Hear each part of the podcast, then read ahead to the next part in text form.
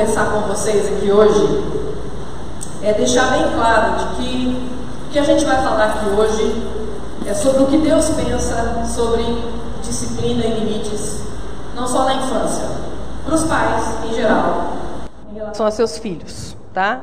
Não é alguma coisa que talvez vá caminhar com o que a gente tem ouvido por aí. Talvez vá completamente na contramão. Mas eu acho que nós já estamos vendo o que está acontecendo por aí para ver que a contramão não está dando muito certo. Né? A coisa está meio complicada.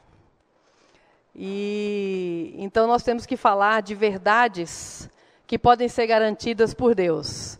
E se há uma coisa que eu posso dizer a vocês que como mãe eu vivenciei durante todo o tempo que meus filhos eram pequenos, era como Deus participa, como Deus dá sabedoria, como Deus age e como Deus cobre as nossas imperfeições. Ele tem misericórdia das besteiras que a gente faz, querendo acertar. E isso é maravilhoso. Por isso que é sempre bom andar com Deus. Andar com Deus é a melhor opção de sempre. Então eu queria começar fazendo per algumas perguntas preliminares. Você não vai responder para mim, você vai responder. Algumas você vai responder para mim, outras você vai responder para você mesmo, tá? A primeira delas, está difícil de enxergar aqui? Está dando para enxergar? Qual é o papel? Essa nós vamos falar mesmo. Qual é o seu papel como pai ou como mãe? Como você enxerga o seu papel? Pode falar. Se você errar, a gente dá um jeito de se acertar. Qual você acha que é o seu papel em relação aos seus filhos, como pai e mãe? Vocês não sabem? Jesus, Maria e José e os cordeirinhos. Hã? Pode falar. Educar, instruir, treinar, influenciar, amparar, orar, dar direção, muito bem, proteger,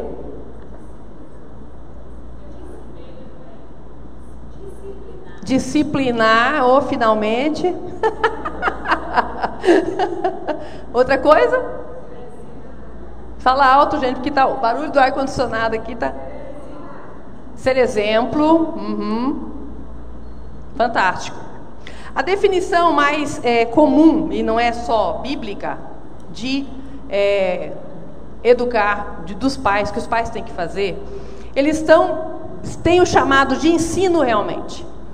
E o ensino deve ser em três direções, como vocês estão vendo aí. Tem que haver disciplina, ensinar disciplina, tá? Isso é importante. Ensinar ordem e ensinar convenção. O que, que é isso? Disciplina, a gente vai falar um pouquinho sobre ela. Ordem, obviamente, né? É, é, como viver e respeitar os limites dos outros. Existem, é, é as coisas têm que acontecer de determinadas formas para que se possa dar se dar bem com as pessoas. E convenção é tudo aquilo que a nossa cultura ou sociedade diz que deve ser feito, mas que é aproveitável, é bom. Né? E nós temos que julgar, porque não é porque é cultural, é porque é bom. Mas é uma forma dos nossos filhos serem aceitos em sociedade, viver em sociedade. Então, o nosso trabalho, basicamente, é esse. Mas nós aqui, como nós somos gente que ama Deus, não para por aí. Não é só disciplinar, não é só ensinar ordem, ser ordeiro, ser organizado, não é apenas também é, aprender a viver as convenções e em sociedade. Mas nós temos uma missão muito mais profunda do que essa. Nós temos que levar os nossos filhos a conhecerem Jesus como Senhor e Salvador da vida deles. Se o que você tem feito na vida dos seus filhos não está levando a isso, nós, como gente de Deus, estamos falhando redondamente e precisamos parar, puxar o freio de mão, pedir perdão a Deus e começar tudo de novo. Se a forma como eu trato, respeito, disciplino, cuido, ando com meus filhos, não leva eles a verem Jesus como uma opção, está complicado. Eles vão ter que optar depois, isso é problema deles. Mas o meu papel é levá-los a conhecer esse caminho. Eu gosto muito de um texto de Provérbios que fala assim: Filhos, não removam os marcos antigos que puseram vossos pais. Deixa eu beber um pouquinho d'água aqui. O que, que isso significa? Significa que os filhos não podem tirar as marcas que os pais puseram. Mas para eu marcar um caminho, eu tenho que andar por ele. Tem como eu marcar jogando a marca? É por lá, ó, vai lá, hein? É por ali. Não. Eu tenho que marcar. Se ele vai andar por esse caminho ou não, aí é com ele e o Espírito Santo. Mas o meu trabalho é esse. Agora, diante disso, dessa preliminar, eu tenho uma pergunta retórica, você não vai responder para mim, você vai responder para você. Viram aí? Que nota você daria a você mesmo, como pai e mãe, diante dessas definições? Não precisa dizer para mim. Não quero saber essa nota. Por que, que eu estou falando isso, gente? Porque o que eu tenho visto e pelo que eu tenho conversado, há uma coisa que me preocupa muito e que me leva a falar sobre isso de uma forma muito tranquila. Eu tenho visto pais e mães completamente perdidos. É mais ou menos assim. Vou usar um exemplo bem radical para tentar ilustrar o que, que eu ando vendo. Imagine que o seu filhinho de 3, 4 anos Escapou de você, entrou na lagoa. Está lá na lagoa. Está afogando, tá? E você está aqui na beirada falando: Nossa, mas eu não sei nadar. Eu não sei o que, que eu posso fazer. Poxa, mas como é que ele se meteu nisso? Que chato.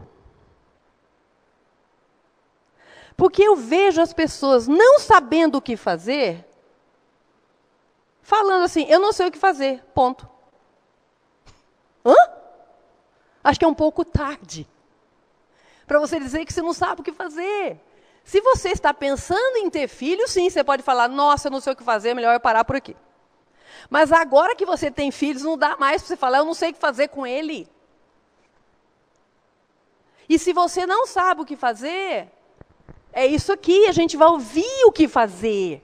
A gente vai aprender o que fazer. Porque se você chegar no seu trabalho o seu chefe falar para você, você tem que fazer isso. Ah, mas eu não sei fazer isso. E vai embora. Você vai embora mesmo, que ele vai te demitir. Mas o trabalho não é tão sério como esse material humano que Deus deu para nós, para fazermos deles mulheres e homens. E mais sério ainda, mulheres e homens de Deus. Muitos aqui têm filhos pequenininhos, né, ainda, provavelmente bem pequenos. Outros ainda estão ainda esperando crianças chegarem, né? Eu quero dizer com segurança para você, o que os seus filhos vão ser daqui 10 anos já começa aqui, com o tratamento que você está dando para eles. Há pessoas que vão se preocupar com os filhos depois que eles já estão lá na frente. Não é aqui.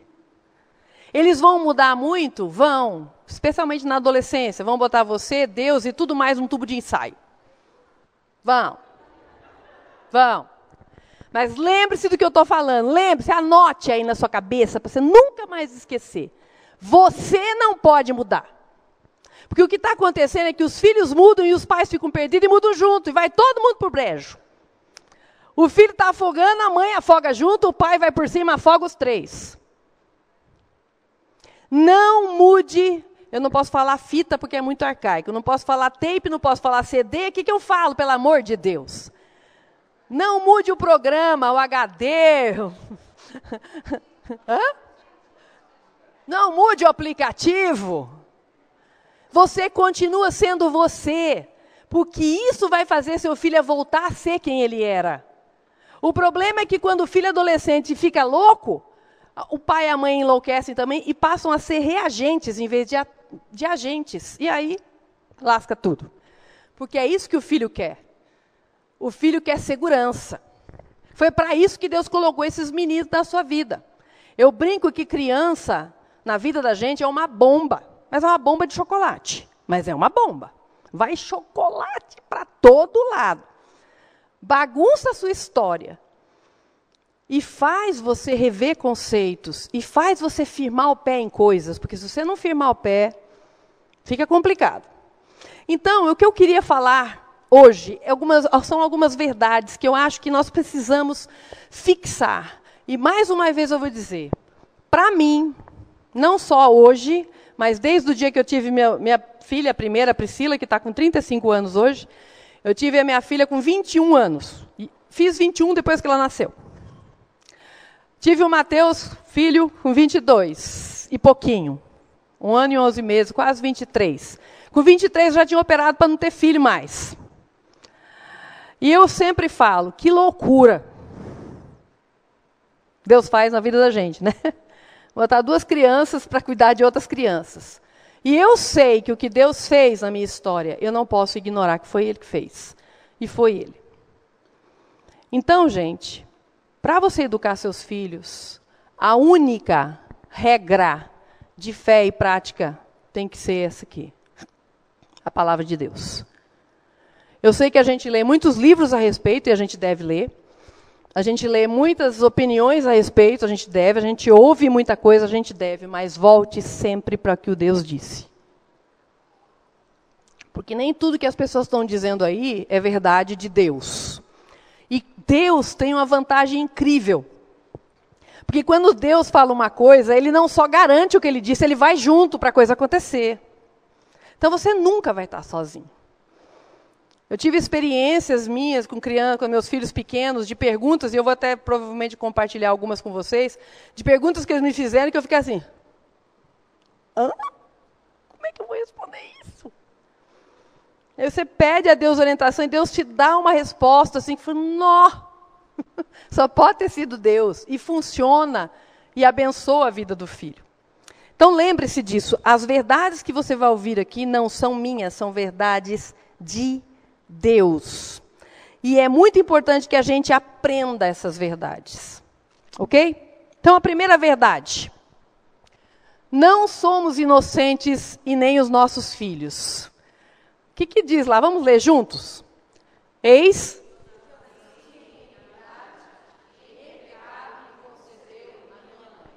Há um problema que muitas vezes na educação dos filhos a gente tende a cuidar, culpar os pais.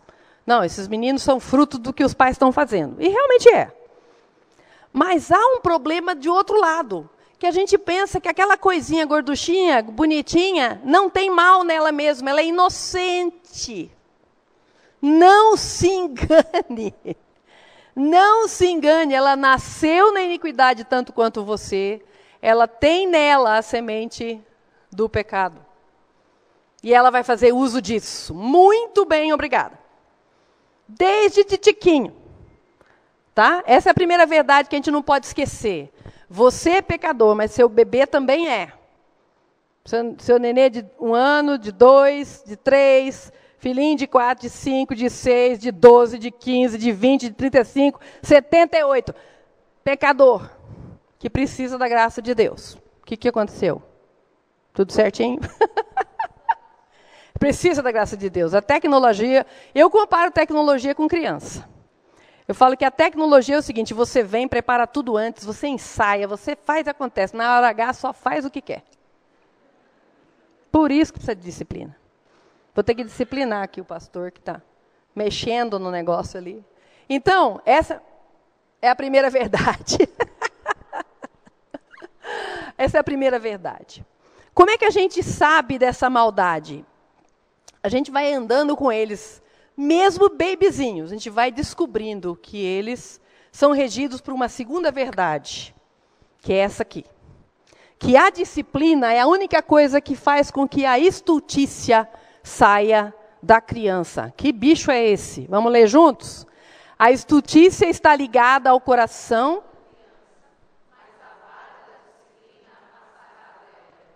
Deus está dizendo aqui, olha, deixa do jeito que está para ver como é que fica.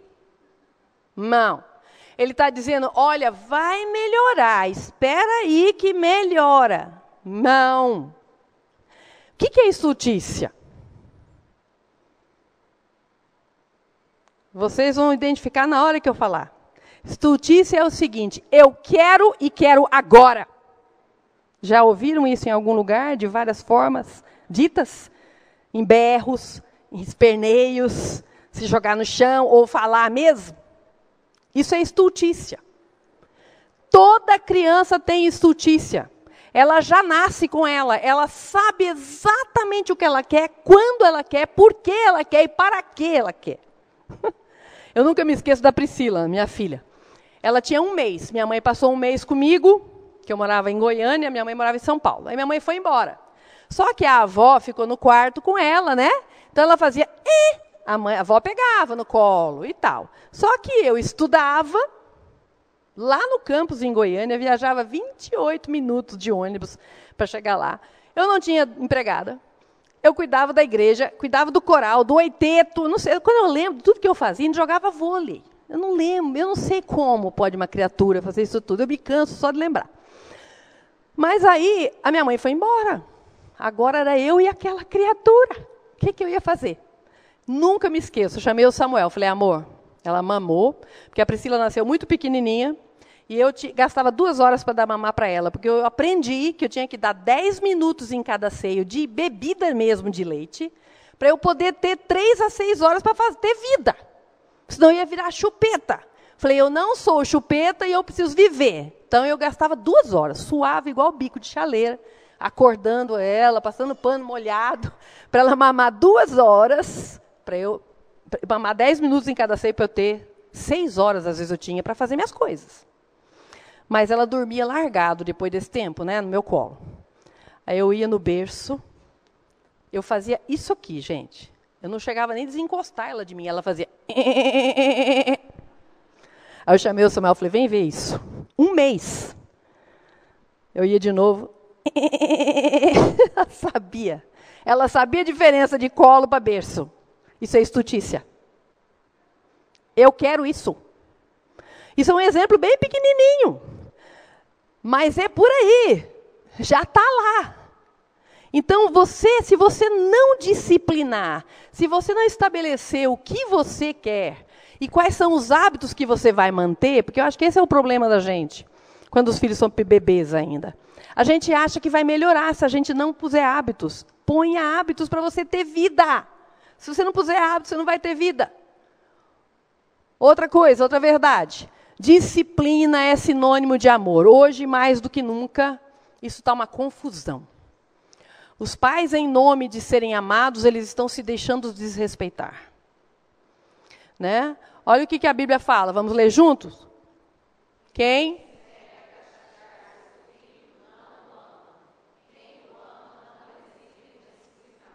É sério isso, hein?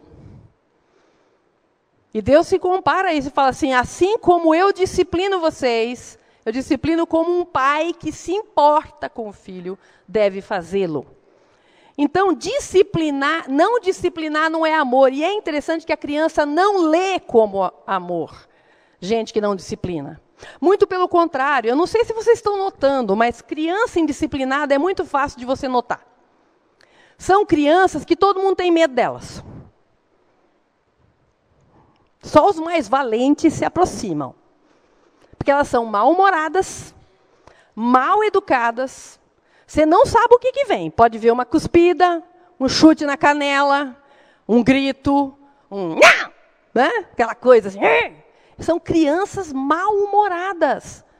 Porque elas acham que o mundo inteiro tem que servi-las. Elas acham que está tudo certo. Mas por que também? Porque elas não se sentem amadas. Toda criança tirana ou vítima, ela tem complexo de órfão, porque todo órfão tem isso. O órfão ele oscila entre tirania e vitimismo. Então nós temos que aprender a identificar isso, porque Deus está dizendo: se você quer amar o seu filho, demonstrar amor e, ele vivenciar amor, ele tem que ter limites. E a gente vai trabalhar isso daqui a pouco mais um pouquinho, tá? Outra coisa, Olha lá. Disciplina traz o quê? Descontentamento. Por isso que é tão difícil disciplinar. Descontentamento para a gente como pai e mãe e descontentamento para a criança. Ela não vai achar bom. Mas olha o que, a Bíblia fala sobre a disciplina que Deus nos dá e qualquer outro tipo de disciplina. Vamos ler juntos? Toda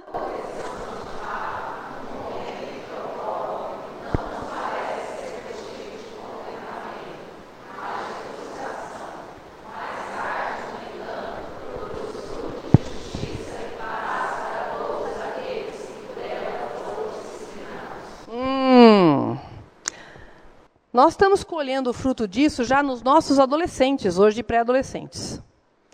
São pessoas que têm resistência zero à frustração.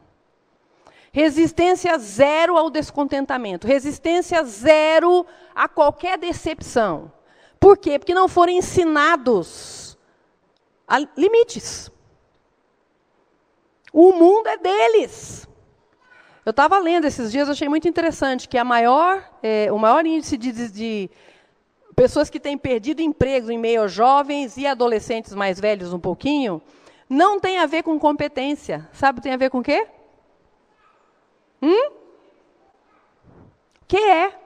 O consciente emocional não aguenta, não sabe trabalhar em grupo, não sabe ser contrariado, não sabe ser frustrado, se distratar, olhar torto, vai embora. Ah, eu estou com dor no pé, ah, eu estou com dor de cabeça hoje, não posso trabalhar. Quer dizer, é resistência zero à vida. E eu creio que muitas vezes nós criamos os nossos filhos com a impressão de que eles não vão ter que sair de casa. Porque o ambiente todo é para eles se sentirem bem e felizes. E nem Deus pode contrariar o meu filho. Meu Deus, se Deus contrariar, fizer o que ele quiser, como é que vai fazer? Ele vai perder a fé. Ah! Significa que você vai falar não o tempo todo? Não, mas vai, significa que você deve escolher o não e ficar nesse não. E você vai pagar o preço desse não. Nós, como adultos, muitas vezes, nós não tiramos vantagem das crianças, no bom sentido. Por exemplo, há pais que falam assim, não, mas se eu não deixar o meu filho, eu deixar meu filho no berço, ele vai gritar a noite inteira. Você já experimentou? Ou você deduziu que ele vai gritar a noite inteira? Tá? A Priscila, de novo, não, foi o Mateus, não foi a Priscila, não. A Priscila não gostava de o Mateus não gostava de dormir. Também com. Já começou com três meses. Só queria dormir no colo, porque, né? Não, vai dormir bem, porque nós, eu tenho faculdade amanhã cedo, você tem trabalho, não tem jeito. Né? Falei, ele vai chorar. E nós temos que aguentar. Mas nós não tiramos vantagem disso, porque para criança, gente, 15 minutos são três anos. Mas há aí que 15 minutos parece um século. Não aguenta. Ai, não aguento. Quantas vezes eu cheguei para meus filhos e falei assim: olha, não teima comigo. Eu sou décadas mais velha que vocês, eu sou muito mais teimosa. Não vai funcionar. Você vai apanhar. Aí teimava, aí apanhava. Ia de novo, apanhava outra vez. E chorava. E é interessante essa associação de amor com descontentamento, porque eu gosto muito de um trecho que o Max Lucado falou. Ele falou que ele foi um dia numa loja de brinquedos para comprar presente para a filha mais velha dele, uma bicicleta. E levou a pequenininha junto, de quatro anos. E aí, quando chegaram no Toy Story, que é Toy Store, que é uma loja gigante, maravilhosa, só de brinquedos, né? É, a pequenininha, óbvio, também queria brinquedo. Ele falou: não, é o aniversário da sua irmã, nós viemos aqui para comprar presente para ela. Ela gritou, ela se jogou no chão e chegou para ele e falou assim: Eu não te amo mais. Esse que o cara morreu. Mas aí sabe o que ele lembrou? Ele lembrou do pai dele que levava ele para tomar bezetacil. E que ele odiava o pai dele quando ele tinha cinco anos. E que hoje ele era grato ao pai dele, porque o pai dele fez ele tomar bezetacil, senão ele não estava lá. O seu filho não tem que te amar no momento que você põe barreiras para ele e disciplina ele. Ele vai entender isso com, com, como amor quando ele tiver maturidade para isso. Não fique chocado se ele falar que não te ama. Porque, infelizmente, isso tem funcionado. Tem mãe, que pai que está negociando aí, porque não quer que o filho fique frustrado, não quer que o filho. E nós estamos criando gerações adoecidas. Eu não estou vendo adolescentes mais contentes por isso. Estou vendo adolescentes que não dormem, adolescentes frustrados, adolescentes deprimidos, adolescentes se matando, adolescentes insuportáveis que não falam um bom dia, uma boa tarde para ninguém, não socializa com ninguém, e nós estamos achando que estamos fazendo um bom trabalho. E começa agora. Como diz o ditado, é de pequenininho que se torce o pepino. Era um ditado bem velho, mas é isso mesmo. É começar cedo. Contrariar. Você não foi chamado para ser amiguinho dos seus filhos. Você foi chamado para disciplinar. Ensinar disciplina, ensinar ordem, ensinar o que mais? Hã? Disciplina, ordem, convenções da cultura e fazer com que eles cheguem, de alguma forma, a conhecer Jesus como Senhor e Salvador de suas vidas. E isso faz parte. Outra coisa. Disciplina é responsabilidade dos pais. Hum. Isso é complicado. Há muitas pessoas terceirizando essa autoridade. Terceirizando para avós, terceirizando para babá, para televisão, para igreja, para escola, para creche, para a tia, sei lá. É interessante que lá em Provérbios, olha o que, que fala lá. Filhos, obedeçam aos seus avós? Não. Aos seus professores? Não. Aos seus pastores? Não. Filhos, obedecer a vossos pais em quê? Tudo. Por quê? Pois isso agrada ao Senhor. É muito importante a gente lembrar que é a responsabilidade da gente. Por isso que eu falei que não dá para ficar na beirada do lago da, dizendo que não sabe o que vai fazer.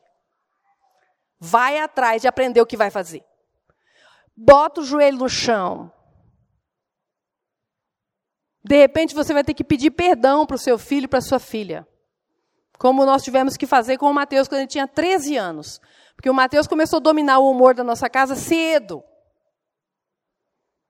Ele chegava em casa, todo mundo encolhia, cachorro ia para baixo da mesa, pai corria para um lado, filho para o outro, um negócio desesperado, que ele chegava chutando tudo e xingando, e todo mundo. Um dia a gente percebeu isso. Aí sentamos com ele, Samuel e eu, e falamos: Filho, infelizmente só fizemos isso com 13 anos, devia ter feito bem antes. Mas você está na, tá na época ainda. Filho, nós temos que pedir perdão a você. Nós erramos contra você. Você está determinando o humor dessa casa e você não é essa pessoa. A partir de hoje, você tem todo o direito de ficar bravo, seja o que for que aconteceu lá fora. Mas se nós não temos nada a ver com isso, você vai entrar aqui em casa, vai dizer para a gente que você não está bem, vai para o seu quarto, lá você pode morder o travesseiro, morder o azulejo do banheiro, não sei o que, que você vai fazer. Você pode fazer o que você quiser. Mas nós que não temos nada a ver com isso, vamos continuar a nossa vida bem. E quando você estiver melhor, você desce. quiser conversar sobre, sobre o assunto, você vem e conversa com a gente. Gente, foi uma benção.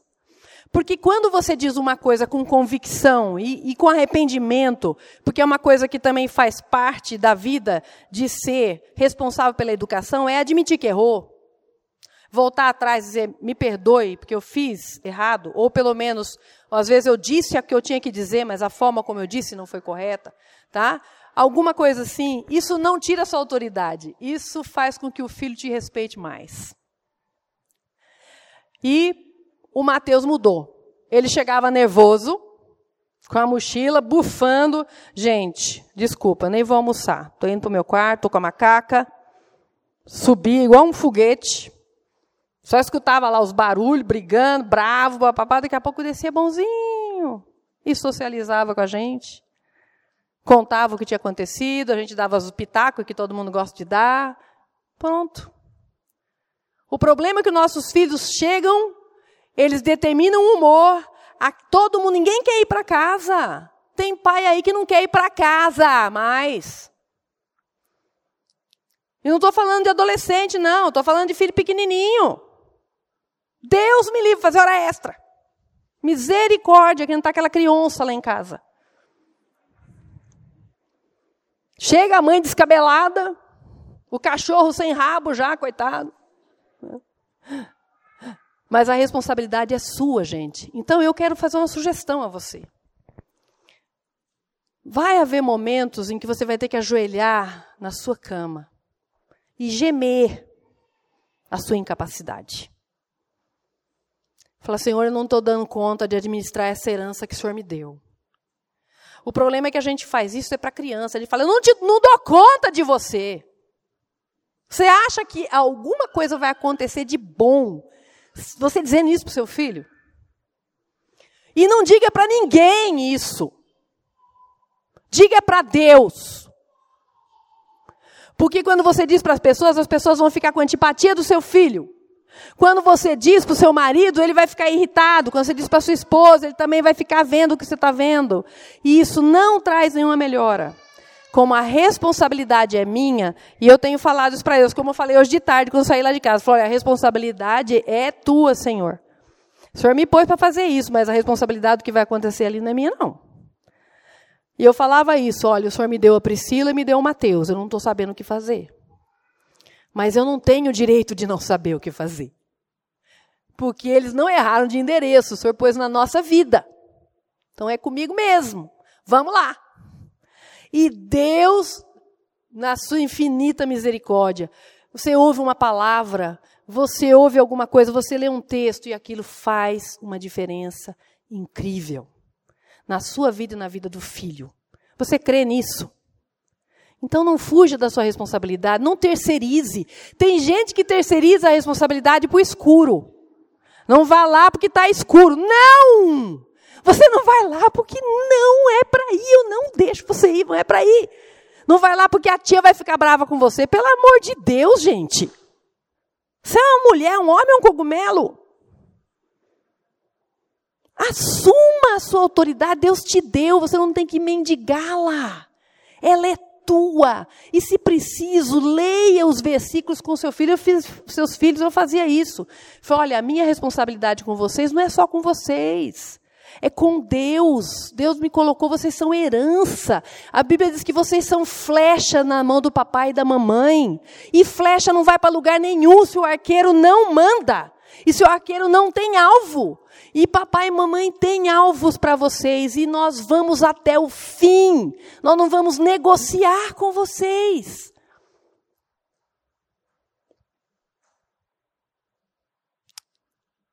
E é muito difícil. Disciplina é sinônimo de esforço. É o pior vestibular que tem.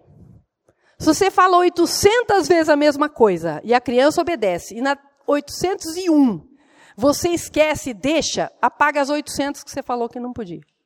É o pior vestibular que tem. É uma, elimina um eliminatório assim, cruel.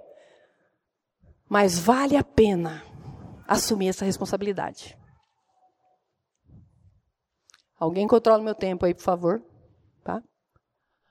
Outra coisa. Disciplina é viver a vida cotidiana com propósito. Eu entendo que hoje os pais não têm tempo. Mas isso é uma mentira cabeluda. Porque eu vivo vendo mãe aí falando, não tem tempo para nada. Tá com a unha feita. Chapinha. Vai para academia. Pilates inglês, psicólogo. What? Você não tem tempo para quê? Psicólogo é para ir, né? Um bom tempo, né? Desculpa aí. Você não tem tempo? Psicóloga cristã, olha aí o cartão, quem quiser pegar aqui com a, com a verinha. Hã? então, gente, Eclesiastes não errou. Quando ele diz assim: há tempo para todo, não é para tudo, não. Há tempo para todo propósito debaixo do céu. Então, da próxima vez que você não puder ouvir o seu filho contar aquela história enjoada da, da, da escola que não tem fim, não é? Aquelas orações que começam na lagartixa que foi atropelada pelo pai de manhã e termina não sei onde, meia hora depois. Quando você não tiver tempo para isso, você chega para o seu filho, não fala mais que você não tem tempo, não, que não dá para fazer agora. Você fala assim, filho, eu não tenho propósito para estar com você agora, tá? Muda? Muda. Deus não quer que você pare de trabalhar, pare de viver para cuidar dos seus filhos. Olha o que, que Deus quer. Eu acho isso fantástico. Vamos ler? Que todas essas palavras que hoje. Pausa. Onde é que tem que estar? Tá? Aqui. Primeira coisa. Eu tenho que ter o que dizer. E lá diz que eu tenho que dizer que o Senhor Deus é o único Deus. Que mais? Ensinas com com com é uma vez? É duas? É mil? É quantas forem necessárias. Com persistência a seus filhos. Como?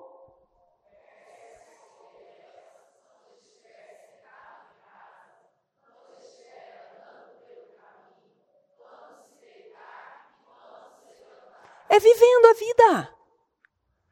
Você só tem 40 minutos com seu filho. Enfie todo o propósito que você tem no seu coração para fazer daqueles 40 minutos mil horas. Porque Deus faz. Eu nunca me esqueço que eu trabalhei com um grupo de crianças lá nos Estados Unidos que ninguém queria trabalhar com eles porque eles eram o cão chupando manga no meio-dia, sentado numa pedra, numa quarta-feira de cinzas. Tinham mandado não sei quantos professores embora já. Eu cheguei para eles e falei: olha, é o seguinte, eu não ganho nada para estar tá aqui, mas eu estou aqui 100%. O meu inglês é isso aqui que vocês estão ouvindo, porque eles só falavam inglês. Mentira. Descobri que falava, todo mundo falava português. Né? E estou afim de trabalhar com vocês. Gente, eu trabalhei um mês. E aí a igreja se dividiu, uma história longa, não vale nem a pena contar agora. Mas foi muito interessante ver a colheita desse um mês, que eu tive quatro encontros com eles, falando da Bíblia, de Deus e de Provérbios. E um deles, depois eu fiquei sabendo que era um adolescente, já quase jovem, estava trabalhando com gangues, pregando o evangelho para gangues lá em Newark, em Nova Jersey. Quatro domingos. Foi o que eu tive com eles. Você tem os seus filhos todo dia. Se você só tem 40 minutos, por favor, ponha todo o seu propósito nesses 40 minutos. E quando eles forem dormir, você está morto, morto de cansado, morta de cansado, vai lá e faz uma oração por ele. Pede para Deus fazer com que aquilo que vocês conversaram, que vocês fizeram, possa fazer efeito no coração dele. Porque Provérbios 16, 7 diz assim: Bendito o Senhor que me aconselha e até durante a noite o meu coração me ensina. Peça para Deus fazer o coraçãozinho deles, ensinarem eles enquanto eles dormem. Em vez de ficar triste porque seu filho está com insônia, fala para ele, filhinho, vamos orar para Deus te ensinar enquanto você dorme. Porque quando você dormir, o teu coraçãozinho te ensinar para você ter bons sonhos. Nós temos que ter propósito, gente.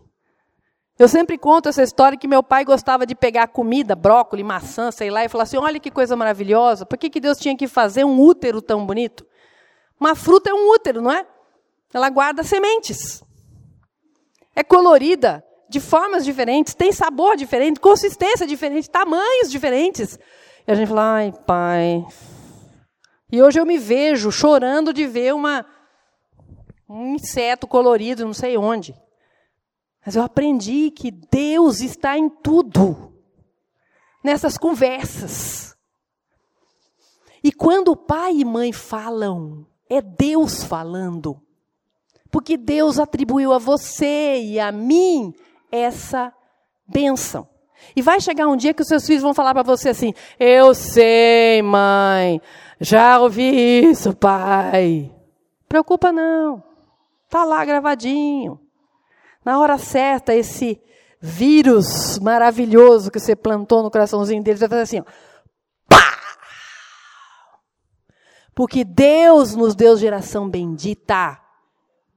E se a gente entender isso, 40 minutos é suficiente. Mas eu tenho que estar lá, todo lá, toda lá. E se você não está conseguindo estar todo lá, todo lá, ore por isso. Clame, faça jejum, vai para o monte, sei lá para onde você tem que ir. Mas você precisa ter propósito. Ok? Outra coisa importante. Disciplina é algo espiritual. Esse texto de Provérbios sempre me abala. Né? Ele diz assim: não deixe, vamos lá, de corrigir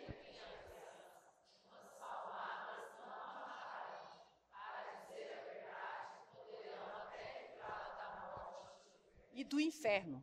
Há textos que falam do inferno e há textos da morte. Você não está disciplinando o seu filho só para ser gente boa. Que bom que ele vai ser. Você não está disciplinando sua filha só para saber se comportar. Você está disciplinando seu filho porque você está evangelizando essa criança. Você está preparando essa criança para ter um encontro o mais rápido possível com o Senhor Jesus. A coisa mais linda para mim foi o dia que o Mateus chegou para mim, ele foi dormir lá na casa do Badu, acho que alguns aqui conhecem o pastor Badu. E ele chegou para a gente em casa, ele falou assim: mãe, pai, vem cá que eu quero contar uma coisa. falei, o quê? Jesus encontrou comigo hoje. Falei, hã? É, mãe. E ele disse que ele me queria para ele. E eu aceitei Jesus e hoje eu sou de Jesus. Não tem nada melhor que isso, gente. Não tem nada mais gostoso do que isso. Uma outra coisa que aconteceu com a Pri, que foi uma coisa linda. Ela tinha sete aninhos e ela ganhou um copo lindo na escola, porque ela sempre foi boa aluna e ganhou um copo lindo. E chegou em casa e falou assim: Mãe, ganhei esse copo, fizemos uma festa com esse copo, botei a, o copo lá no quartinho dela, na estante, foi maravilhoso, tá, tá, tá. Passou, passou mais ou menos um mês. Ela me chamou. a gente sempre, lá em casa, a gente tinha uma brincadeira, que era séria, mas era uma brincadeira. Quem ia primeiro para a cama, todos os outros tinham que ir lá para orar. Então era uma correria para ir primeiro para a cama, né? Porque não queria ir na cama do outro para orar. Então, corria, já tentei! Aí tinha que ir lá e todo mundo orar com eles. Mas esse dia, não sei porquê, eu fui sozinha e ela estava chorando. Chorando compulsivamente. E quando o filho da gente chama a gente está chorando compulsivamente, a gente já sabe que não é coisa boa, né? Aí ela chegou para mim e falou: Mãe, eu tenho uma coisa muito feia para contar. Eu falei: Jesus. Ela falou: sabe aquele copo lá? Aquele copo bonito? o quê? Eu roubei. Da minha professora. E começou a chorar. Ela falou assim: Você está triste? Está brava comigo? Eu falei: Não, filha, não estou brava. Eu estou triste. Porque o que você fez foi errado. Mas eu não sei se você vai entender, filho, o que eu vou falar agora. Eu falei isso chorando. Eu estou muito feliz.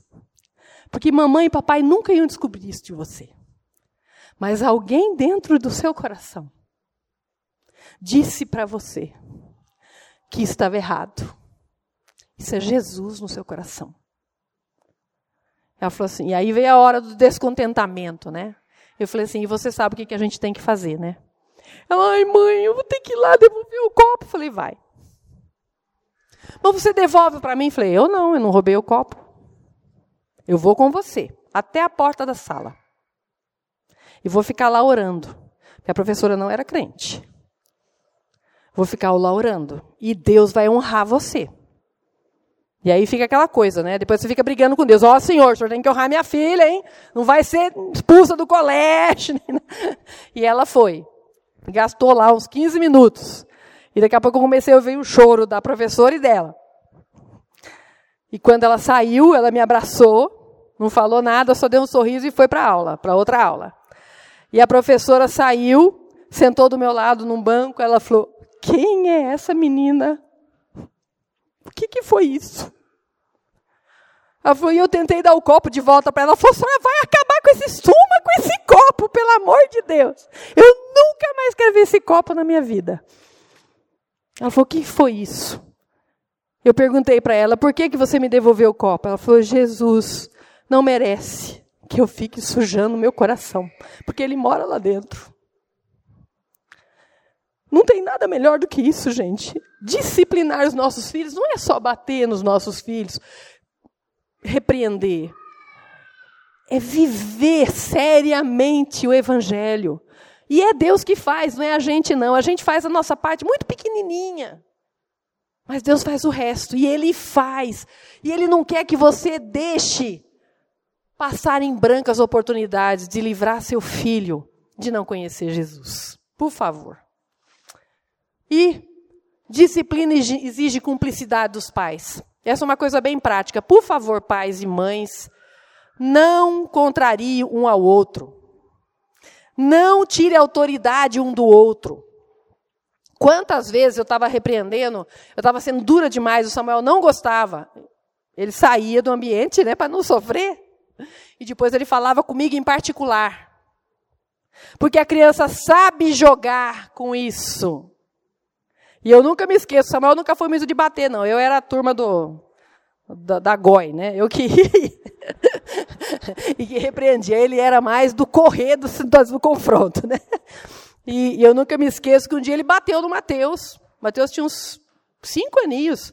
Eu vi o Samuel batendo no Mateus. Nossa, o que será que aconteceu? Aí eu fui lá, né?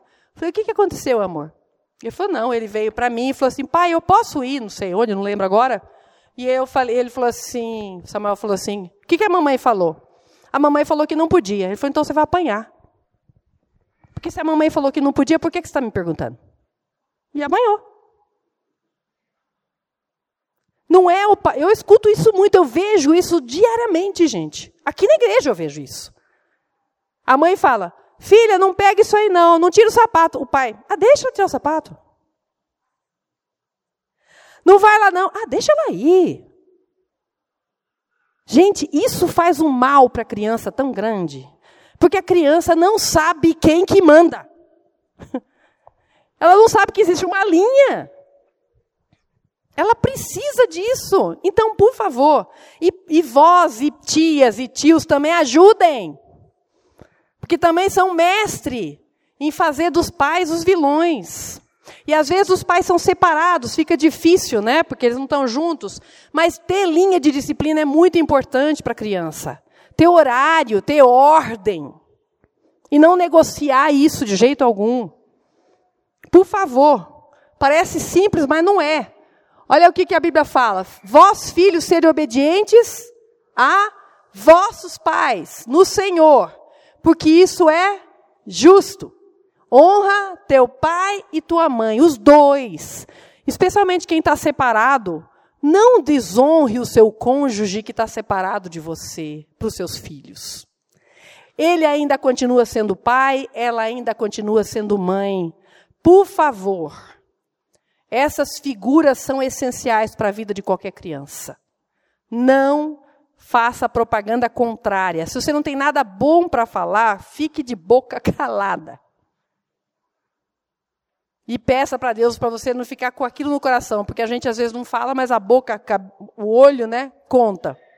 Outra coisa, disciplina exige dependência de Deus. Como nós estamos falando de coisas de Deus aqui, parece que eu estou falando óbvio. Mas não está parecendo tão óbvio, porque eu não estou vendo pessoas preocupadas com as almas dos seus filhos. Elas estão preparadas, pre, preocupadas com o futuro, dos filhos terem sucesso, dos filhos terem o melhor. E isso tudo é maravilhoso, é muito bom. Mas isso não é o essencial na vida deles. Os seus filhos vão se dar bem. Eles já têm tudo para se dar bem. Tem as melhores escolas, as melhores roupas, os melhores professores, particulares ou não. Eles vão se dar bem, humanamente falando. Mas eles precisam mais que isso. Muito mais. Olha o que fala lá: paz,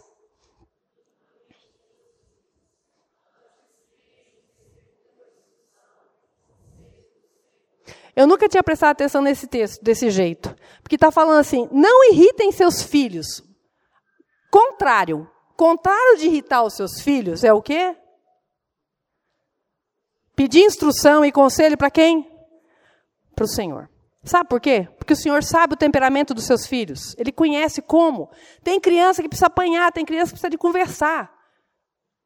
E uma das coisas que nós, como adultos, não, não tiramos vantagens e as crianças tiram demais, a gente não conhece os nossos filhos. A gente não gasta tempo para perceber o quanto que eles parecem com a gente em algumas coisas, e a gente pode tirar vantagem disso para o bem. A gente não estuda. Mas eles, pelo contrário, Eles sabem cada botãozinho e que hora apertar. Você já percebeu quando você está irritado, como eles vêm e eles apertam aquele botãozinho? Nenezinho ainda.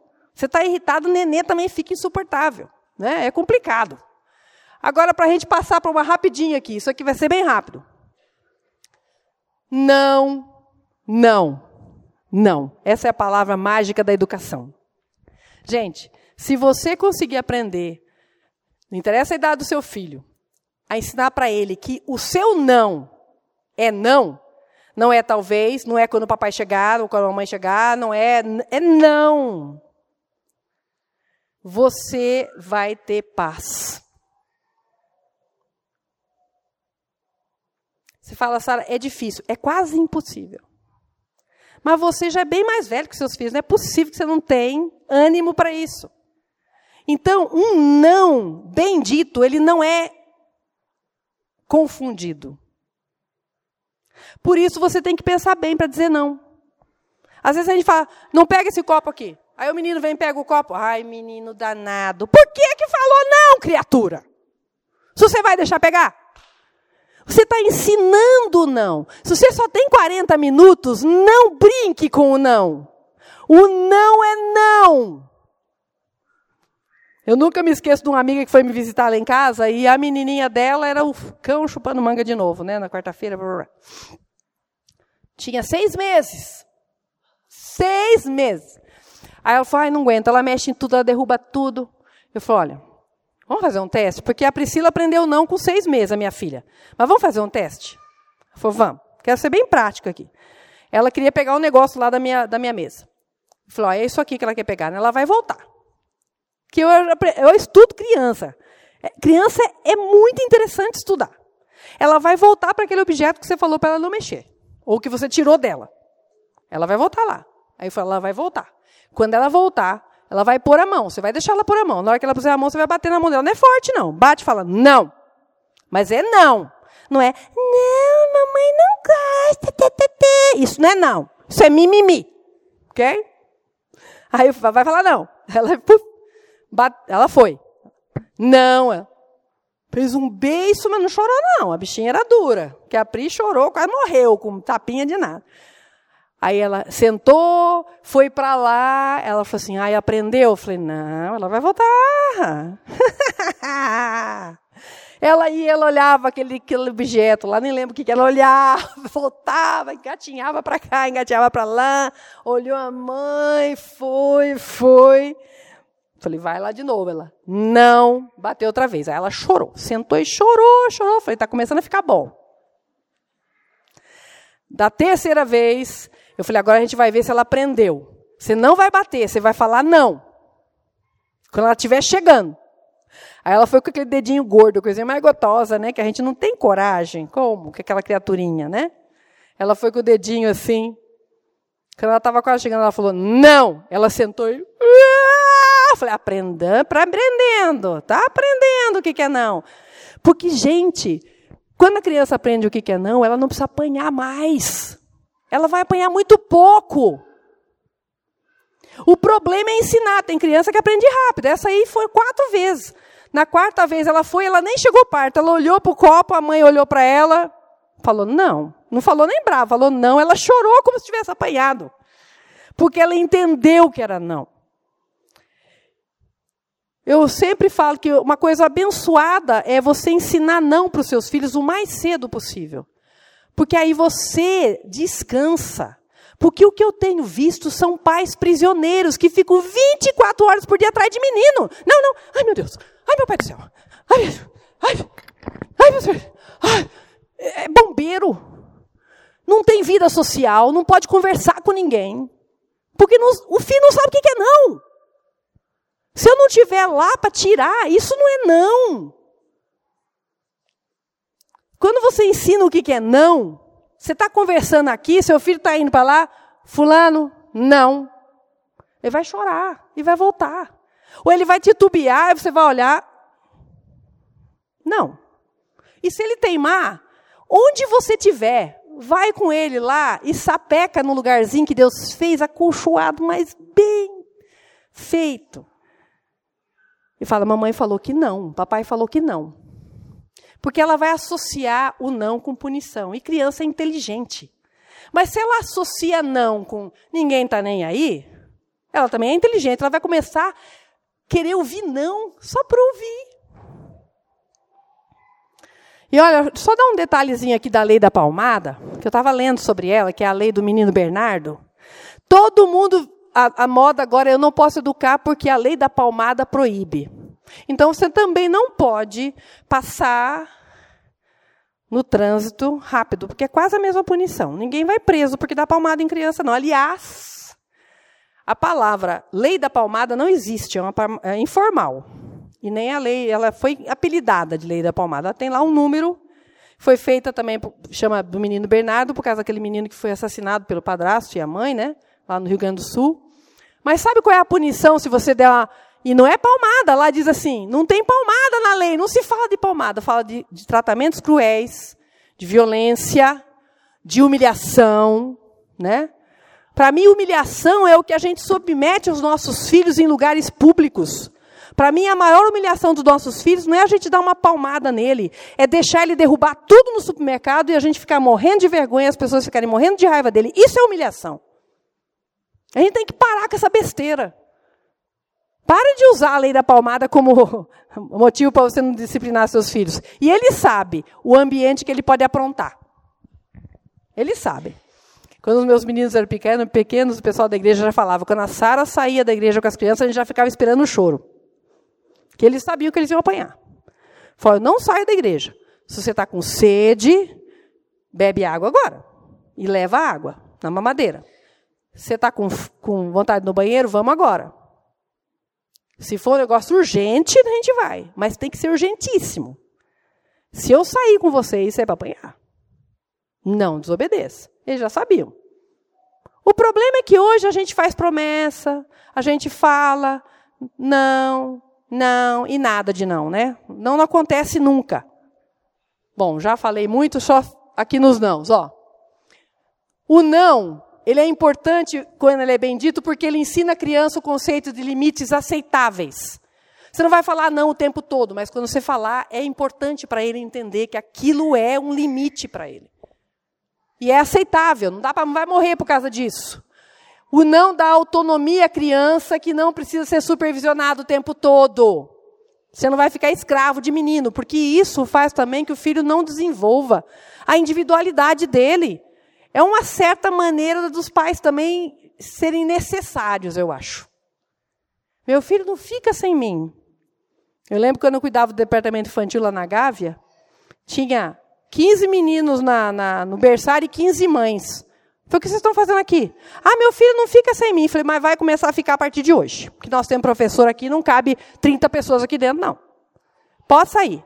Não, mas ele não fica sem mim, pode sair. Aí ficava, filhinho, mamãe tá indo, viu?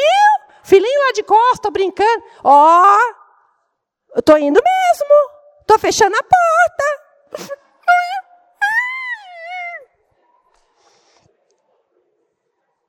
pela madrugada. Deixa essa criançada crescer, ser criança, brincar dentro dos limites que você criou, mas essa independência desesperada, você não tem vida. Outra coisa que o não faz, permite ao pais terem vida social mesmo com filhos pequenos. Que a gente vê aí mães e pais exaustos, irritados e meninos mal-humorados. Pelo amor de Deus. Vocês, e fala que não tem paciência, não tem persistência. Houve menino gritando e mal-humorado o dia inteiro. Use essa paciência para o bem, para educar esses meninos em nome de Jesus. Treina o não, treina a criança a se submeter à autoridade. Essa moçadinha que está por aí crescendo, eles não têm medo de autoridade nenhuma, inclusive você. E adivinhe quem que é o que está fazendo esses monstrinhos aí? Deuses, imperadores do universo absoluto príncipes e princesas. Né? O não também evita situações constrangedoras para os pais e para as pessoas próximas, que a gente passa um aperto danado. Eu não passo, não, porque eu tenho um olho de laser. Eu faço no menino assim, o menino vai até para trás da mãe, assim. Dá vontade de fazer na mãe, né? No pai, mas não tem jeito, né? ensina ou não ensina a criança a lidar e restringir a sua estultícia. Todos nós temos estultícia. Essa coisa de que eu quero e quero agora. O não ensina que isso não pode. E ele vai tentar outra coisa. Isso também não. Aí isso pode. Muito bem, isso pode. E ela vai aprendendo que não é porque eu quero e quero agora que tem que ser satisfeito. E isso é desde pequenininho, gente. O não ajuda isso. O não ensina os limites que a seguirão por toda a vida. Você está fazendo um homem, uma mulher. Não interessa se tem um mês, quatro dias, cinco anos, três anos. É um homem e uma mulher, é um projeto de homem e mulher. E você está trabalhando nisso. O não treina a criança a submeter a autoridade já foi. E evita que a criança seja objeto de desprezo.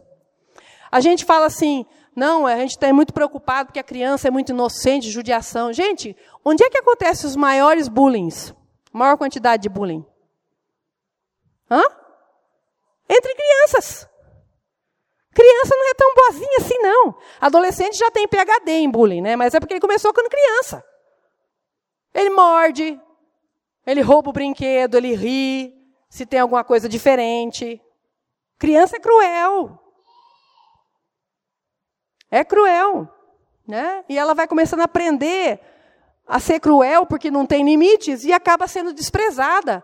E nós somos é, responsáveis para fazer os nossos filhos gente social. E o não é bom porque ela obedece e honra os pais e ela vai ser alvo das promessas de Deus, que eu acho isso fantástico. Pense nisso. Quando você educa o seu filho, a Bíblia fala: Vós, filhos, sede obediente a vossos pais no Senhor, porque isso é justo. Honra o teu pai e tua mãe, que é o primeiro mandamento com promessas. Tudo que você faz para os seus filhos visa essas duas coisas na vida deles. Você quer que eles vivam bem, não é? E que eles vivam bem, vivam muito. Você leva na farmácia, faz tratamento, faz crescer, toma remédio, vitamina, você quer que eles vivam muito, que eles sejam saudáveis. E você quer que eles se deem bem. Só que nós estamos investindo nisso.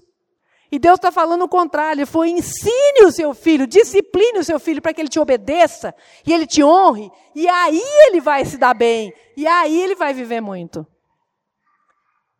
Isso é promessa, gente. E a Bíblia diz que não existem impossíveis nas promessas de Deus. Tá? Então a pergunta final que eu quero deixar para você, a partir de tudo isso que nós falamos aqui agora, diante de tudo que Deus está falando, qual é a nota que você tem para se dar? Independente da nota que você tenha para se dar, Deus permite retorno. E ele diz lá em Tiago 1,5 que quem precisa de sabedoria, busque onde? Nele. Então eu queria encerrar é, orando por nós. Porque eu ainda sou mãe e vou ser mãe até morrer. Eu ainda preciso de. Eu não tenho que disciplinar meus filhos mais. E também eu estou naquela fase de colher o que não tem mais como arrumar, né? Já está feito. e é interessante que Deus visita até o passado da gente, coisas que eu lembro que eu sei que eu errei. E eu peço para Deus visitar na vida dos meus filhos. E eu tenho visto o resultado. Porque Deus tem interesse que os nossos filhos vão bem, vivam muito e o conheçam como Senhor e Salvador da vida deles. E a gente tem que se unir a Deus nisso. E Deus funciona. E é isso que eu queria deixar bem claro aqui. Não deixe de acessar Deus. Deus vai com você, Ele tem todo interesse. Família estruturada, gente que ama Deus, é a menina do olho dele, Ele ama isso. Não deixe de pedir sabedoria. E você vai se surpreender. Vamos orar? Queria que você orasse por você como pai, como mãe, e que você não saísse daqui achando que você não dá conta, não. Mas que se você acha que não dá, que você faça isso na presença de Deus. Nunca mais diga que não sabe o que fazer sozinho, sozinha. Diga isso na presença de Deus. E de preferência os dois juntos, o pai e a mãe. Ajoelhe-se, chorem, peçam perdão a Deus. Se for preciso, peça perdão aos seus filhos ter errado com eles e comecem do zero. Não interessa se eles são criança, se eles são pré-adolescentes, se eles são adolescentes, jovens ou adultos. Deus pode mudar a história da, da sua família. Creia nisso. Eu vivenciei em várias fases da vida dos meus filhos e da nossa fase de vida mudanças radicais de Deus na nossa história. Porque Deus é especialista em radicalidade, em mudança de vida. Ele sabe fazer. Não é você que vai fazer. Vamos orar? Pai, nós queremos colocar aqui tudo isso que foi dito muito rapidamente, muito corrido, muito superficial, porque era muita informação. Mas a tua palavra ela é viva, ela é eficaz. Não só para nós aqui como pais, mas também no uso dela em casa para os nossos filhos. Senhor, cria propósitos no nosso coração.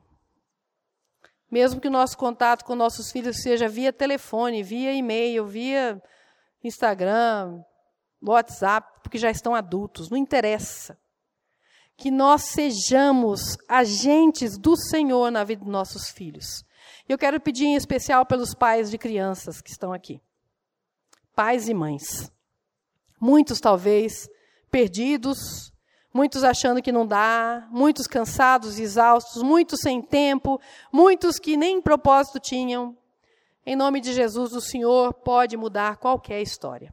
O Senhor só precisa que a gente se renda, que a gente é, se apresente, disponha o coração, como diz lá em Jó, dispor o coração e estender as mãos para o alto, para o Senhor, como se nós fôssemos crianças, dizendo: Eu preciso de colo, eu preciso de orientação, eu preciso de subir mais, mas eu não consigo sozinho. Por favor, me pega e me leva para esse nível que é tão mais alto do que eu dou conta de fazer. Mas eu quero porque eu sei que eu preciso. Eu sei que os meus filhos precisam. E eu quero, Senhor Deus, fazer dessa geração bendita que o Senhor me deu de uma geração que realmente não só sabe se comportar socialmente, não só sabe o que é ordem, não só sabe o que é disciplina, mas uma geração aos teus pés. Gente com mãos santas, que vai fazer diferença no meio de uma geração corrupta e perversa, onde eles forem. Que seja assim, Pai, para a glória e honra do teu nome. Amém. A gente vai começar então com as perguntas. Se você ainda não fez, quiser fazer, entrega para a Luciana, por favor. Aí assim a gente vai mais rapidinho, tá bom? Então vamos lá. Minha filha é tímida, fala pouco, tem baixa estima, baixa autoestima, né? E acha que nós, como pais, só amamos seu irmão mais velho. Então tem se mostrado agressiva e arredia. Como posso ajudá-la? E aí a, continu, a continuação é: como reagir quando os filhos nos rejeitam com atitudes e palavras? Bom, questão de timidez, eu acho que existe uma, uma, um limite aí, né, gente? Há pessoas que são mesmo tímidas e não há nada de mal nisso. Desde que não seja uma timidez mórbida, onde a pessoa não quer contato com ninguém. Eu me lembro bem da Priscila. A Priscila não gostava, que nem eu, de contato físico e gostava de se isolar. O que, que a gente começou a fazer? A gente começou a fazer uma campanha familiar mesmo. A gente invadiu o quarto dela correndo e falava, surra de beijo! E todo mundo pulava em cima dela e hum, beijava, beijava. Ela queria ficar no quarto, não, não, não, não, não, não. Vamos sair, vamos sair com a mamãe, vamos correr, vamos comer alguma coisa, vamos para o shopping, vamos passear, sei lá. Sabe? É, se você é isso que eu estava falando de perceber até onde uma coisa é normal, até uma coisa não é. Eu, por exemplo, tinha depressão adolescente. Eu ficava no quarto é, dias inteiros ouvindo música. Meus pais achavam que isso normal, mas na verdade não era. Era uma depressão, né? E foi muito difícil me livrar dela. Então, agora, não tente provar amor para filho. Uma das coisas que eu tenho aprendido é: filho que se sente não amado, você, você, falando que ama, você tentando mostrar amor, não é, não é a verdade, você não vai conseguir. Peça para Deus te dar amor, como essa precisa, pessoa precisa ser amada. Você não está entendendo como ela precisa ser amada. Você precisa entendê-la. Né? Ela precisa ser amada de uma forma que talvez vocês não estejam fazendo. Porque há formas diferentes de ser amada. Tem gente que precisa de tempo. Tem gente precisa de presente. Tem gente que precisa de, de serviço, você vai fazer alguma coisa para ela. Descubra como ela quer ser amada. Agora, não fique tentando provar amor. Porque gente que fica tentando provar amor, prova exatamente o contrário. Uma pessoa aqui da igreja, quando eu cheguei aqui, ela tinha dois filhos e ela falava: os meus, um filho mais novo, eu acho que eu gosto mais dele do que da, do mais velho do que dele. E ela me ligou chorando, porque eu comprei quatro pares de meia e cheguei para ele assim: você pode escolher o que você quiser, depois o resto vai ficar para o outro. E ele falou: você está fazendo isso só porque você está se sentindo culpada. E não era?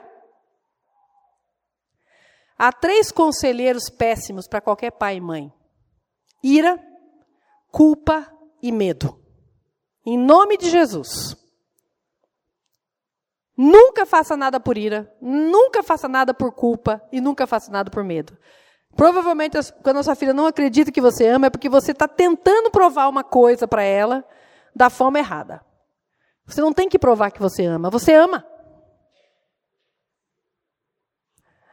Eu me lembro uma vez de uma, de uma adolescente que chegou para mim e falou assim: Tia, é, é, a minha mãe não me ama. Eu falei: Quantos anos você tem? Ela falou: 14. Eu falei: Faz 14 anos que eu sei que a sua mãe te ama. Você acha que ela vai precisar de mais algum tempo para te amar? Acho que você está com um problema. Está com um problema de detector de amor aí. Ou talvez você, mãe ou pai que fez a pergunta, precisa também rever os seus conceitos. Porque às vezes a gente é muito duro só, ou às vezes a gente é muito indiferente, ou às vezes a gente é muito crítico, ou às vezes a gente quer o filho no máximo da, da perfeição, e ele não consegue, ele nunca chega lá, e ele não se sente amado. Eu acho que você precisa reanalisar tanto a sua filha como vocês, como estão tratando dela, tá?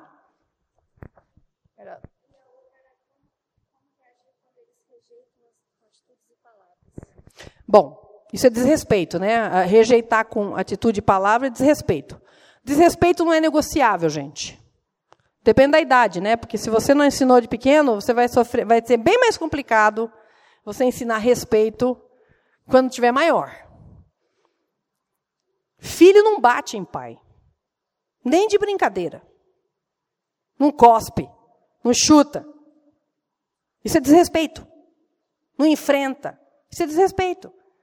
Se você não estabeleceu esse limite quando era criança, agora você vai ter que fazer meio na violência, não na violência física. Mas você vai ter que dizer para ele não. Não é negociável desrespeito. Eu me lembro que uma vez eu bati na boca da Priscila. Ela tinha 18 anos. Ela chegou para mim assim, porque não interessa para você. Eu dei um tapa na boca dela e falou, você tem 18 anos, mas eu ainda sou sua mãe. E você ainda depende de mim. Você não me desrespeite. Não sou suas amiguinhas, não. Ela chorou, não gostou e continuou me amando. Porque esse é o problema. Não fique com medo de estabelecer respeito. Respeito é mais importante do que amor nesse momento. Porque ela vai te amar. Ela vai entender isso lá na frente. Eu nunca me esqueço de uma amiga minha que chorou comigo falou assim: a coisa mais terrível que aconteceu na minha vida foi que eu saía de casa com as minhas amigas e nós todas chegávamos, eh, ficávamos até de madrugada. E as mães ligavam, queriam saber, se interessavam. E minha mãe nunca ligou, nunca quis saber onde eu estava. E eu nunca respeitei minha mãe, porque eu nunca me senti amada. E foi muito difícil para ela, porque ela se converteu e teve que fazer essa volta, né? Então, desrespeito está fora de questão, gente. Não interessa a idade do seu filho. Ele te respondeu, ele precisa de uma resposta imediata. Imediata. Não fala assim, quando o papai chegar. Pronto, você já perdeu o respeito. É fincar o pé, e eu sei que é difícil, mas tem que ser feito. E se for adolescente, então, se você não fizer isso, vai complicar a sua vida. Porque aí quem está mandando é, é, é, o filho. Eu falei no acampamento da Camupa, eu falei para os meninos assim, acampamento de adolescentes, né? Falando sobre isso. Falei, vocês chegam, desrespeitam seus pais, não cumprimentam seus pais, não estão nem aí para seus pais, nem acham que seus pais sofrem, têm problemas. Agora, deixa eu perguntar uma coisa para vocês. Que roupa bonita é essa que vocês estão usando? Quem pagou? E esse sapato? Esse tênis? Celular aí, esse boné. A cueca, a calcinha, o sutiã que você está usando. Quem pagou? Todo mundo baixou a cabeça. Falei, quem que pagou aqui com o seu dinheiro para vir para Camupa? Eu falei, vocês criem vergonha na cara e respeitem seus pais. Porque eu não conheço ninguém, e eu falei isso para minha filha quando eu bati nela, eu não conheço ninguém que não honra e não obedece os pais que se deu bem na vida. 100%. 100%. Eu falei para ela, eu não admito que você seja uma delas. Você me respeite, me honre e me obedeça. Não perdi minha filha. Fico duas horas no telefone com ela todo dia. Pare de ficar com medo de perder seus filhos. Você tem que estabelecer o limite da relação, não eles. A próxima pergunta é de uma, uma mulher, ela tem 40 anos, divorciada, dois filhos adolescentes e um neném de três. E ela e ela está com algumas dificuldades, falando que essa, essa criança manda nela. Então não consigo mais sair nem para trabalhar, muito menos passear. Como que ela, como você poderia aconselhar? É, aí é complicado porque é muita coisa, né? Mas você precisa estabelecer um limite para esse nenê. Esse nenê virou um Deus para você. Tá? E não é bom para você, não é bom para seus filhos adolescentes, que estão numa fase bastante é, delicada. Né? Você precisa tomar uma atitude porque ainda está em tempo. Três anos ainda está mais do que em tempo de estabelecer o que, que é não, o que, que sou eu, o que, que é você. Ele já saiu dessa fase de ter que ficar grudado em você. É você que não está conseguindo desgrudar dele. Então, na verdade, você tem que cuidar de você. Estabelecer seus limites. Para o seu bem e para o bem dessa criança. E para o bem do resto da família, que está também provavelmente pagando o preço de não ter mãe. O bebê precisa aprender limite. Você agora é, é lá. Eu sempre falo isso por cama. Não leve seu filho para sua cama. A cama do pai e da mãe tem que ser uma coisa de Poxa, hoje eu vou para a cama do papai e da mamãe. De manhã, num sábado. Mas dormir? Isso é desculpa de mulher que não quer marido. Para. Para com isso. Isso não é bom para a psique da criança. Eu lembro que eu fiquei até cinco anos no quarto dos meus pais, no berço. Gente, aquilo foi horrível para eu vencer aquilo depois. A criança precisa entender o que é papai e mamãe, o que é irmão, o que é o outro. Isso é uma questão de vivência para o resto da vida. Ela não vai aprender lá fora. Se for aprender lá fora, vai ser na pancada. Então, por favor, em nome de Jesus, você precisa estabelecer não mais. Nenê vai ter o lugar dele, vai estar tá limpinho, tará, fica lá. Ele vai chorar, ele vai gritar, ele vai espernear não significa que você não ama. Muito pelo contrário, você precisa resgatar a sua família, que está todo mundo indo para o buraco, não é só o neném de você, não.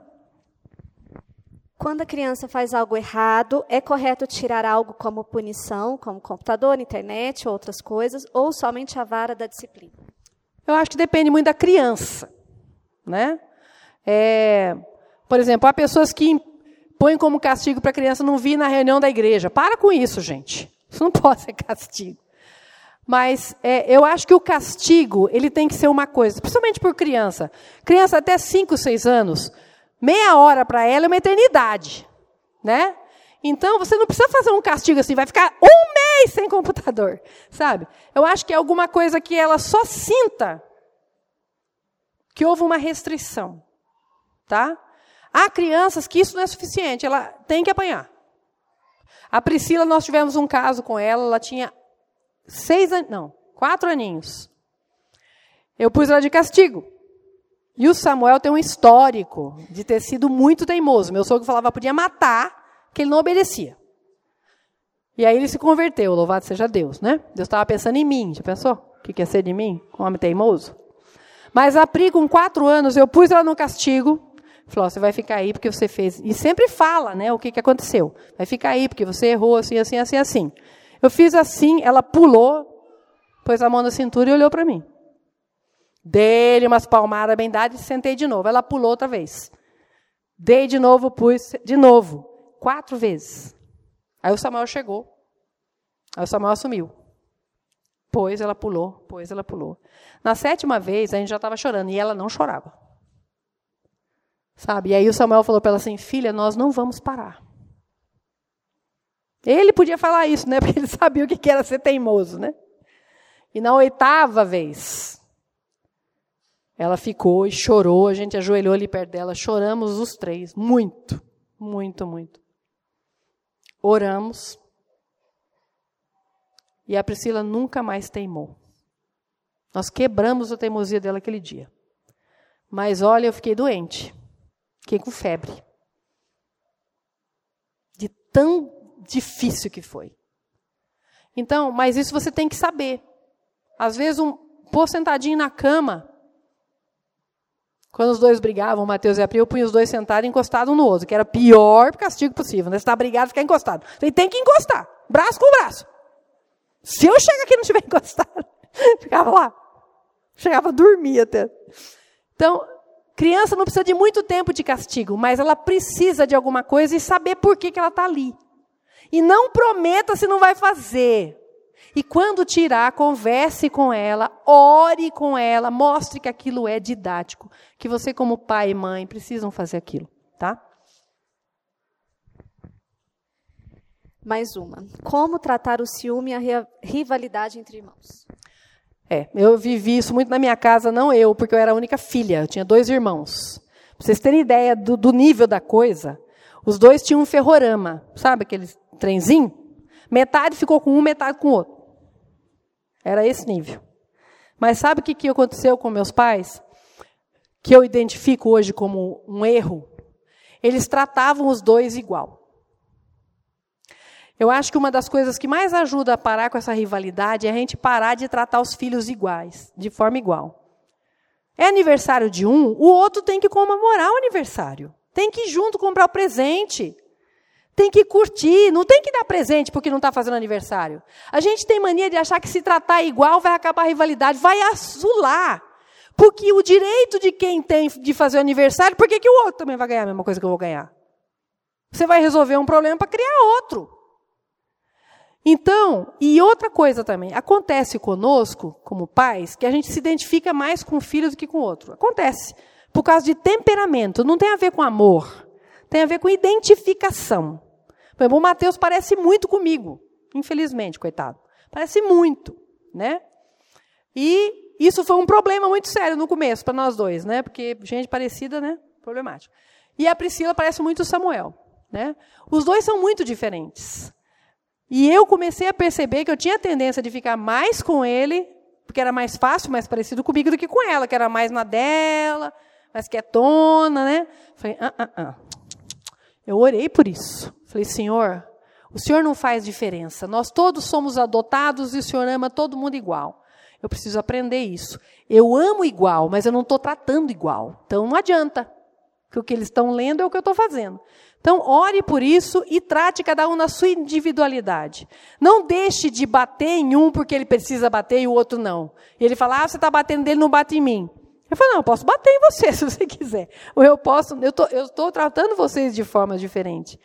E isso é uma coisa que a criança lê, a criança lê amor de verdade, lê essa tentativa da gente de mudar, de ser diferente. Criança lê muito mais do que a gente diz, muito mais do que a gente faz. Eles têm uma capacidade impressionante de ler o ambiente. Então, não trate diferente e não trate igual. Observe o que, que funciona para cada um. Dá trabalho, gente. Mas é muito bom. E peça a Deus. Deus dá sabedoria para você.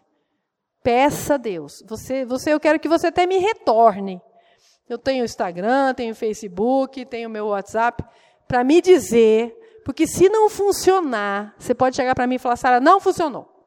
Eu fui para Deus, eu tentei, não deu certo. Você pode voltar e falar para mim que eu menti.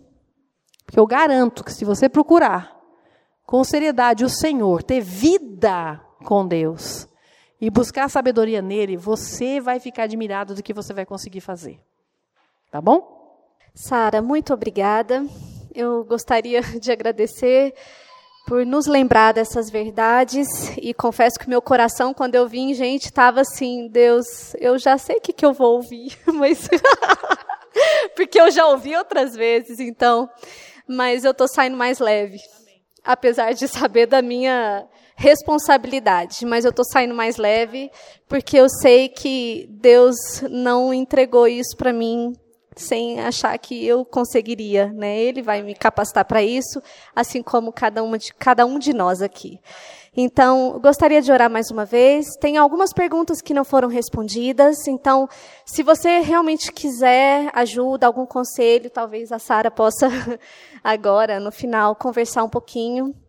E só lembrando, nós temos dois grupos de mães que estão funcionando especificamente mães de crianças pequenas, que funcionam 15, de 15 em 15 dias, uma vez no mês. Procure saber desses grupos, procure ajuda, porque eu acho que isso ajuda um ao outro, ajuda a crescer, ajuda a, a, nessas verdades. Então, procure ajuda. Aqui na igreja nós temos esses dois grupos de, de mães de filhos pequenos e também as reuniões de oração das mães, na segunda-feira, de 15 em 15 dias. Então, procure saber, participe, envolva-se, porque isso é bênção para a sua vida. É um, é, são ferramentas que Deus tem nos dado, pelo menos para mim tem sido bênção, nos ajudando nessa caminhada da maternidade, da paternidade. Então, procure ajuda, venha, venha junto, venha junto com a gente, tá bom? Vamos orar. Senhor, muito obrigada por, esse, por essa noite, por esse momento tão especial.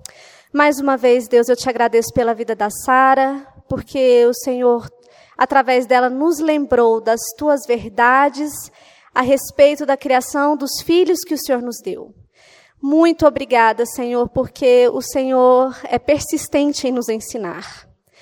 E o meu pedido nessa noite é que nós saiamos daqui com o nosso coração gratos ao Senhor, conscientes da nossa responsabilidade, mas totalmente dependentes do Senhor no que diz respeito a ensinar os nossos filhos e principalmente apresentá-los ao Senhor, Deus. Ajuda-nos nessa tarefa que é tão difícil, tão árdua e que dói tanto às vezes na caminhada, mas ajuda-nos, Pai, a criarmos filhos para o Senhor. Nós te pedimos assim, como povo do Senhor, como pessoas, a Deus, que se preocupam e que estão aqui realmente como um pedido de ajuda, clamando ao Senhor por ajuda e por sabedoria. Nós oramos assim em nome de Jesus. Amém. Amém. Temos um lanchinho, fiquem à vontade. Muito obrigada pela presença de todos.